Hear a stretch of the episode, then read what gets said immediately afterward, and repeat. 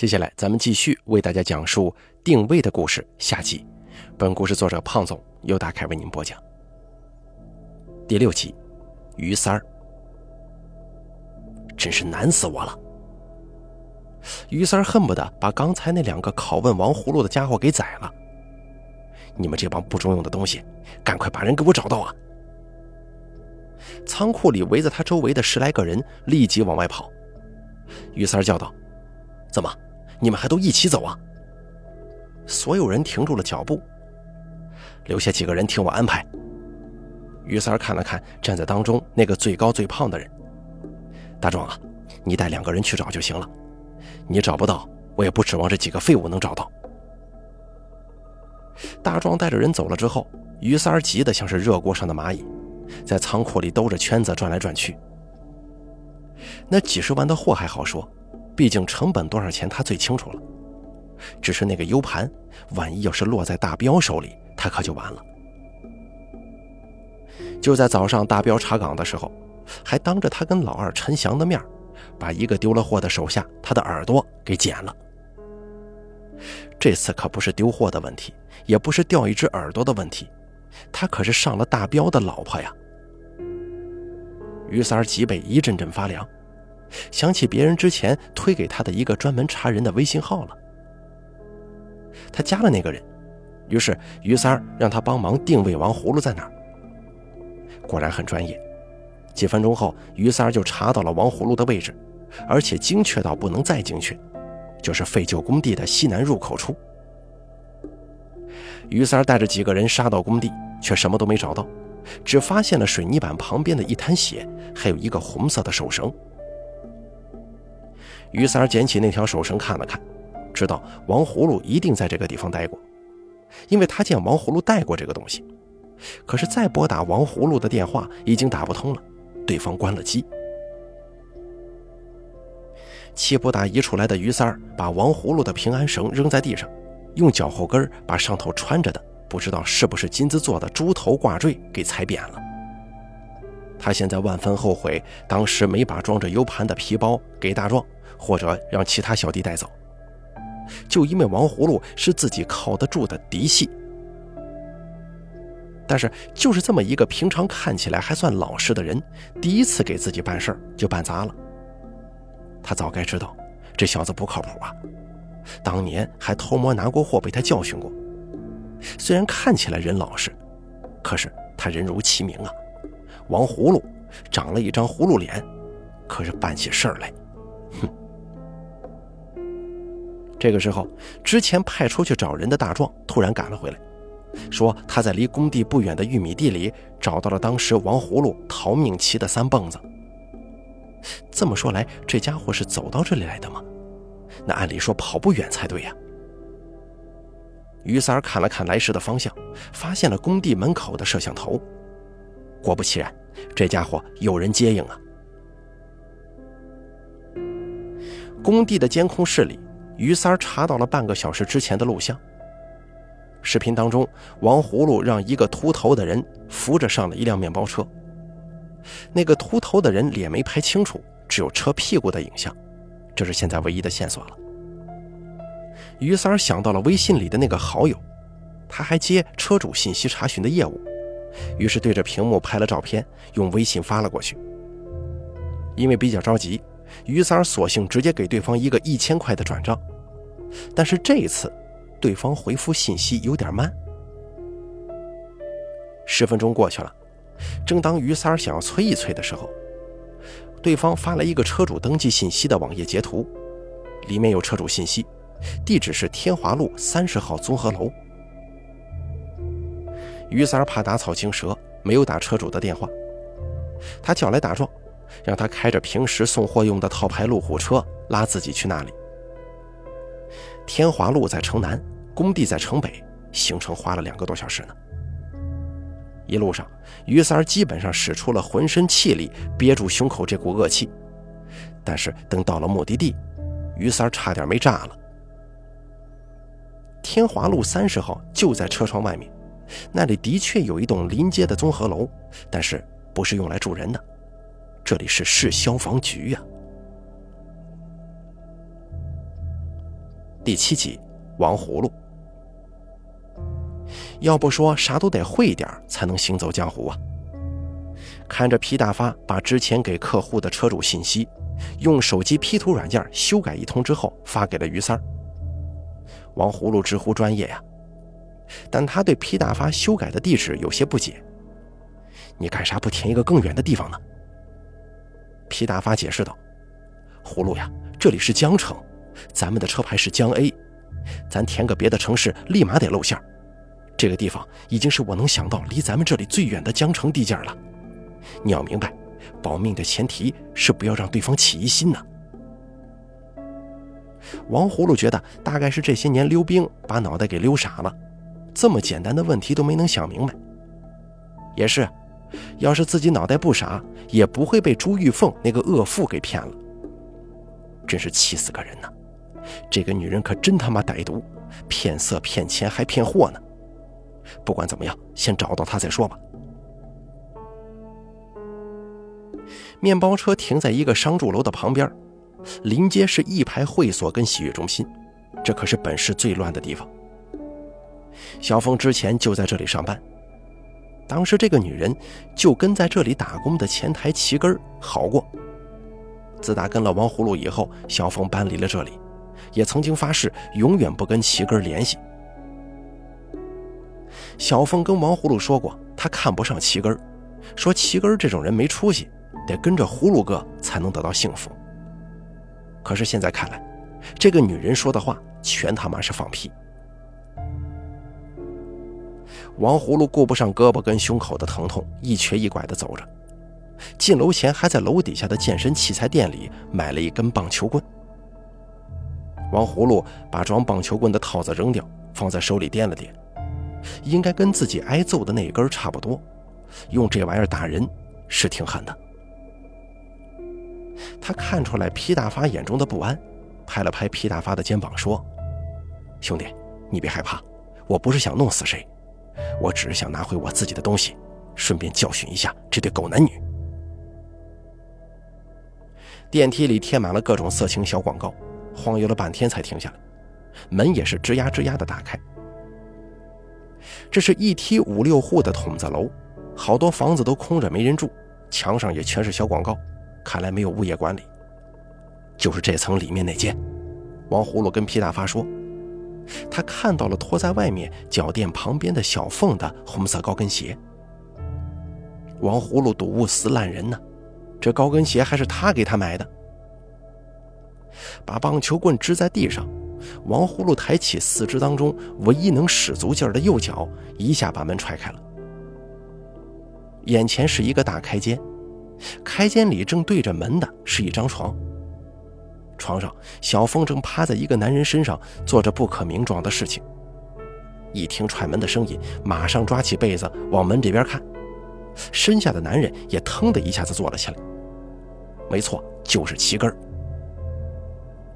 王葫芦感觉头顶闪烁着绿光，让他更为气愤的是，床旁边还扔着几个开了口的神仙水瓶子，足足有七八个呢。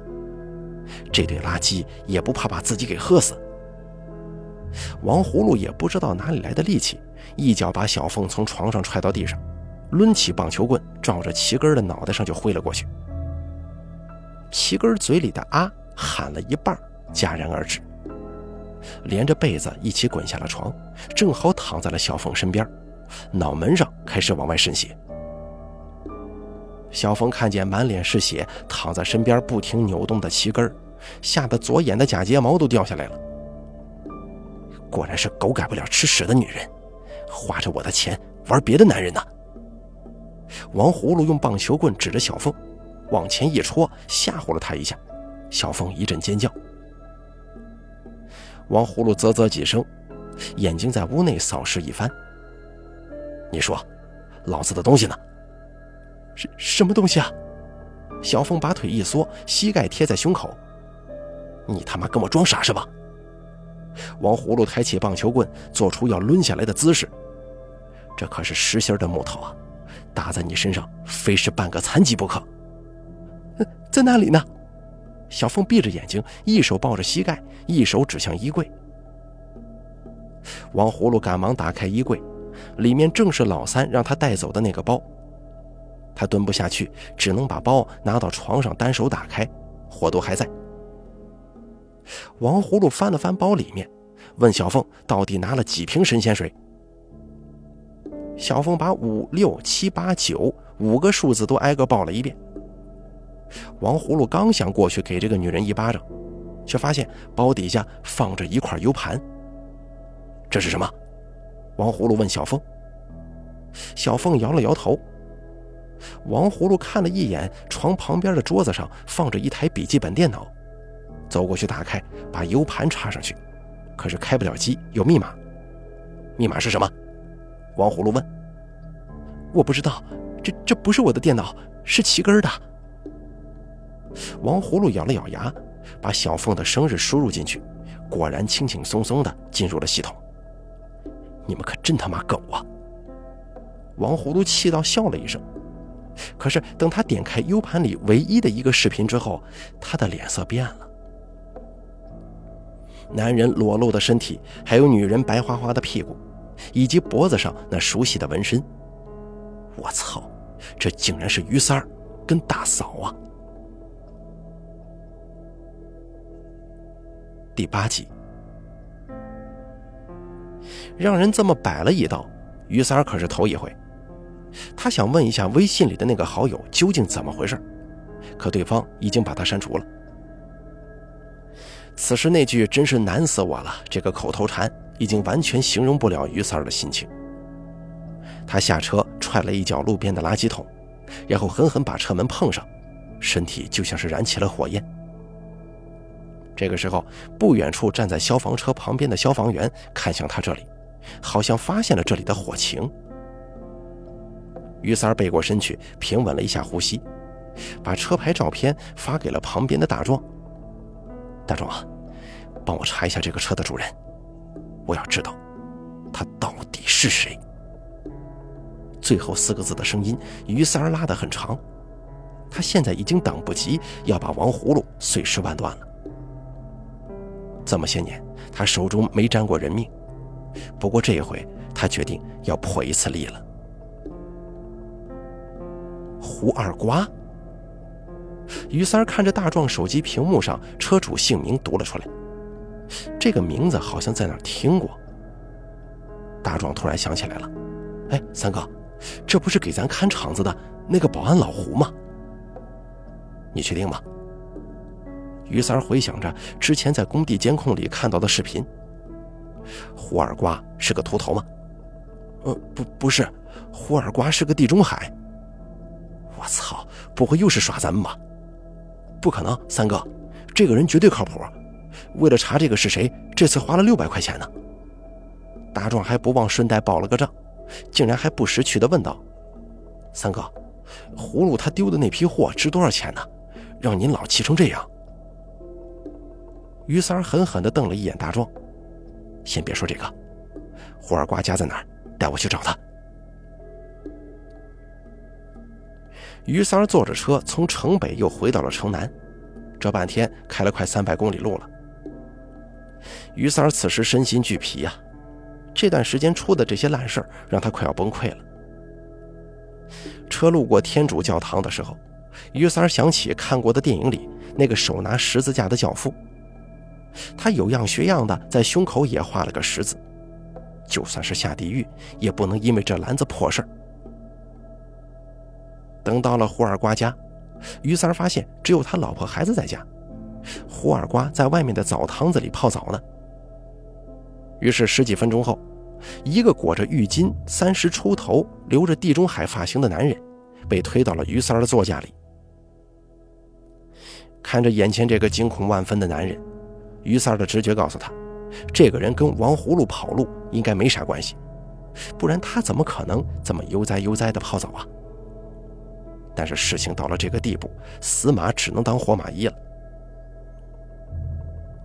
于三儿从口袋里掏出那个平时用来装样子的烟，抽一根，插在胡二瓜的嘴里，问他：“王葫芦，你认识吗？”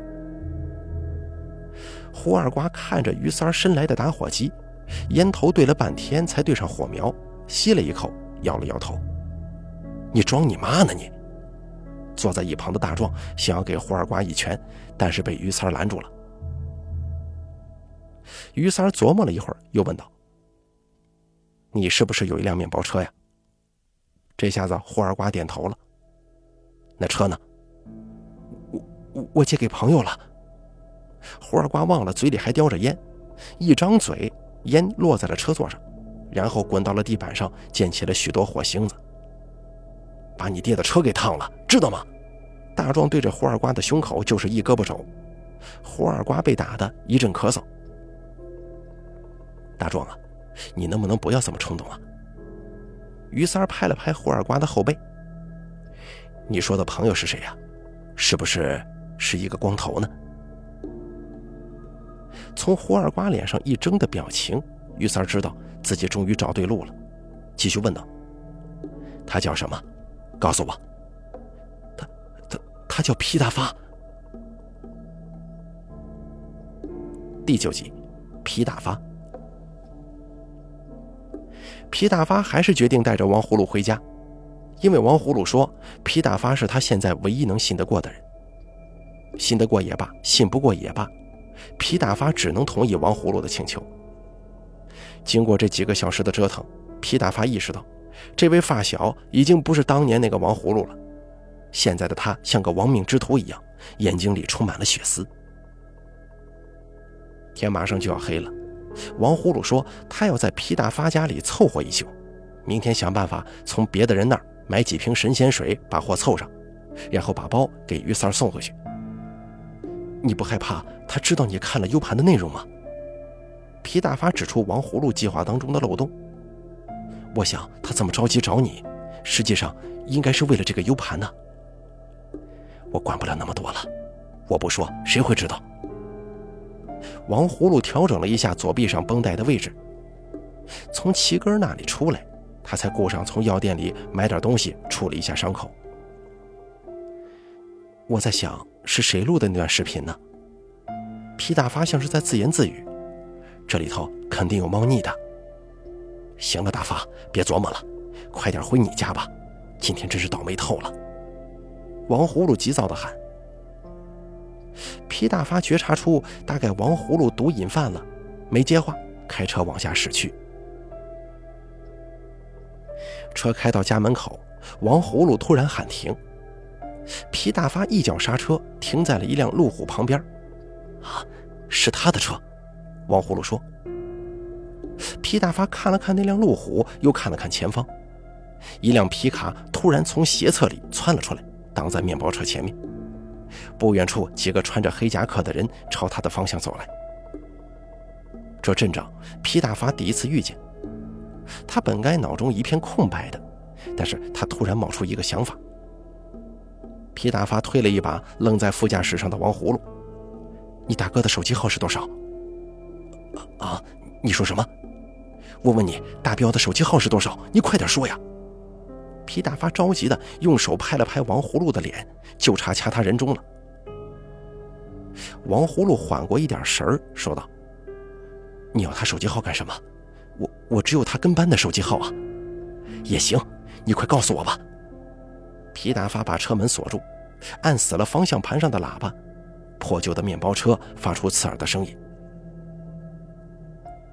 听完王葫芦报给他的手机号，皮大发拿出自己平时上班用的苹果手机，快速操作了几下，熄了屏幕，塞在衣服内兜里。这个时候，一个男人已经走到了窗户边上，一个肘击，玻璃碎裂。男人没有跟皮大发说话。而是先低下头看了看坐在另一边的王葫芦，阴阳怪气地问道：“哟，葫芦，还活着呢？”三哥，我我……王葫芦舌头搅在一起。皮大发知道了，这个人就是王葫芦提到的于三儿。皮大发趁着于三儿注意力在王葫芦身上的空隙，用力推开车门，把于三儿挤了个趔趄，接着拔腿就跑。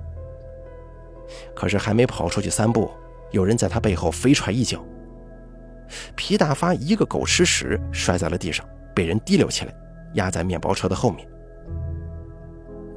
于三儿缓缓地走到皮大发面前，一道黑影闪来，皮大发脸上重重挨了一拳，鼻血瞬间流到了嘴里，伴着血腥味是一阵头晕眼花。有人走来，交给于三儿一个东西，说道：“三哥，这小子的手机。”皮大发看见于三拿到了他的那台二手三星，那个手机没密码。于三点开看了看。然后一把摔到地上，恶狠狠地说：“我最他妈烦别人耍我了。”皮大发另一边脸上也挨了一拳。皮大发眼前一黑，身子沉了下去。好在一直有人提着他的衣领，他脚底滑了两下之后恢复了意识，瘫靠在车身上。这个时候，王葫芦也出现在皮大发眼前，被人从车里救了出来，现在正跪在地上喊着饶命呢。把他们俩带进那个车里。皮大发被拖着来到那辆路虎前，门开了，一个光着身子的人被从车里拽了出来，是胡二瓜。接着，皮大发跟王葫芦被推进了车里，于三儿跟着坐了进来。门一关，车厢里只剩下他们三个了。头昏眼花中。皮大发偷偷摸摸地拿出内兜里的手机，塞在椅子缝隙当中。好在于三儿的眼睛一直盯着呆若木鸡的王葫芦，没有注意到他的动作。要知道，今夜是死是活，全靠这部手机了。第十集，小凤。朱玉凤怕极了，好在齐根没死。不过也跟死了差不多，躺在地上要他倒水给他喝。朱玉凤接一杯水给他，然后缩回沙发上。他心想，不能叫救护车，更不能报警，只能呆呆地看着被王葫芦乱砸一通的家。他从地上捡起来那几个空的装神仙水的瓶子，挨个舔了舔里面剩下的底子，心头一下子舒服多了。这一天。是他离那么多毒品最近的一次。本以为能卖点钱，离开那个性无能的王葫芦，找个真正能过日子的人。可现在看来是自己想多了。刚才在齐根的电脑上，朱玉凤看到了他跟其他女人聊骚的聊天记录。就在他盯着地上齐根让人恶心的肥胖的裸体的时候，门又一次被踹开了。这是今天的第二次。跟上次不一样，踹门而入的是一个穿着黑色夹克、梳着背头的人。把他们四个都给我弄到一块绑到床上。来者冲身后的人说。不一会儿，朱玉凤就跟三个男人躺在了床上。第一次跟这么多男人上床，朱玉凤的体验糟糕至极。她的手跟其他三个人反绑在一块儿几个人并排躺着。她的左边是齐根儿右边是王葫芦，王葫芦旁边还有个光头，就是今天跟他一起上门捉奸的那一位。他想喊救命，可是喊不出来，因为嘴里塞着齐根儿的臭袜子呢。命悬一线呢，朱玉凤才想起来，这个梳着背头的人，就是今天王葫芦查看的视频里的那个男主角。朱玉凤似乎明白了什么。但是又有一些不明白，不过这个时候明白不明白已经一点意义都没有了，因为这个男人要弄死他们四个。他闻见了汽油味有人在往他们身上泼汽油。朱玉凤努力耸起脑袋，那个人手里提着汽油桶看着他。说实话，你们几个我就认识那个王葫芦，但是你们四个人都得死。如果要怪，就怪王葫芦吧，谁让你们也认识他呢？到了那边，可得找对冤家呀！三哥，有人推门进来叫他。朱玉峰这才知道，这个人就是王葫芦之前跟他提到过的于三儿。大壮啊，不是跟你说让你们在门口看着，这里我一个人处理就行啊。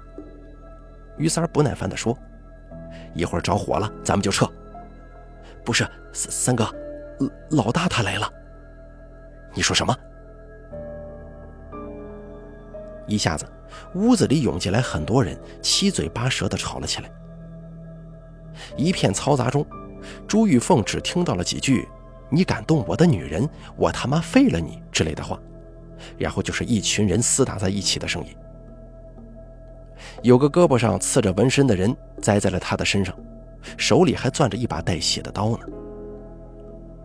就在这个时候，那个光头从床头一侧爬了过来，给他把绳子解开，然后找到床边的开关按下，屋里瞬间漆黑一片。接下来几秒钟的事情，在朱玉凤的生命中是一片空白。在这黑暗的几秒钟之后，他被人拖着冲出家门。胳膊上还被刀重重地划了两道口子，还没跑到楼梯口，他就腿软到站不起来了。光头跟王葫芦一左一右把他拖下了楼梯，一出单元门口，三个人就扑到了地上。朱玉凤看着围上来的行人，嘴里不停地重复着两个字：“报警。”第十一集。在警局政务室的架子上有一个手机待在那儿，那是皮大发的手机。手机的短信发件箱里，最后一条是皮大发发给某人的信息。那是一条彩信，图片是皮大发拍的于三儿跟大嫂的视频照片，配着的字只有四个：定位，速来。好了，定位的故事咱们就说到这儿了，感谢。您的收听，本故事作者胖总由大凯为您播讲。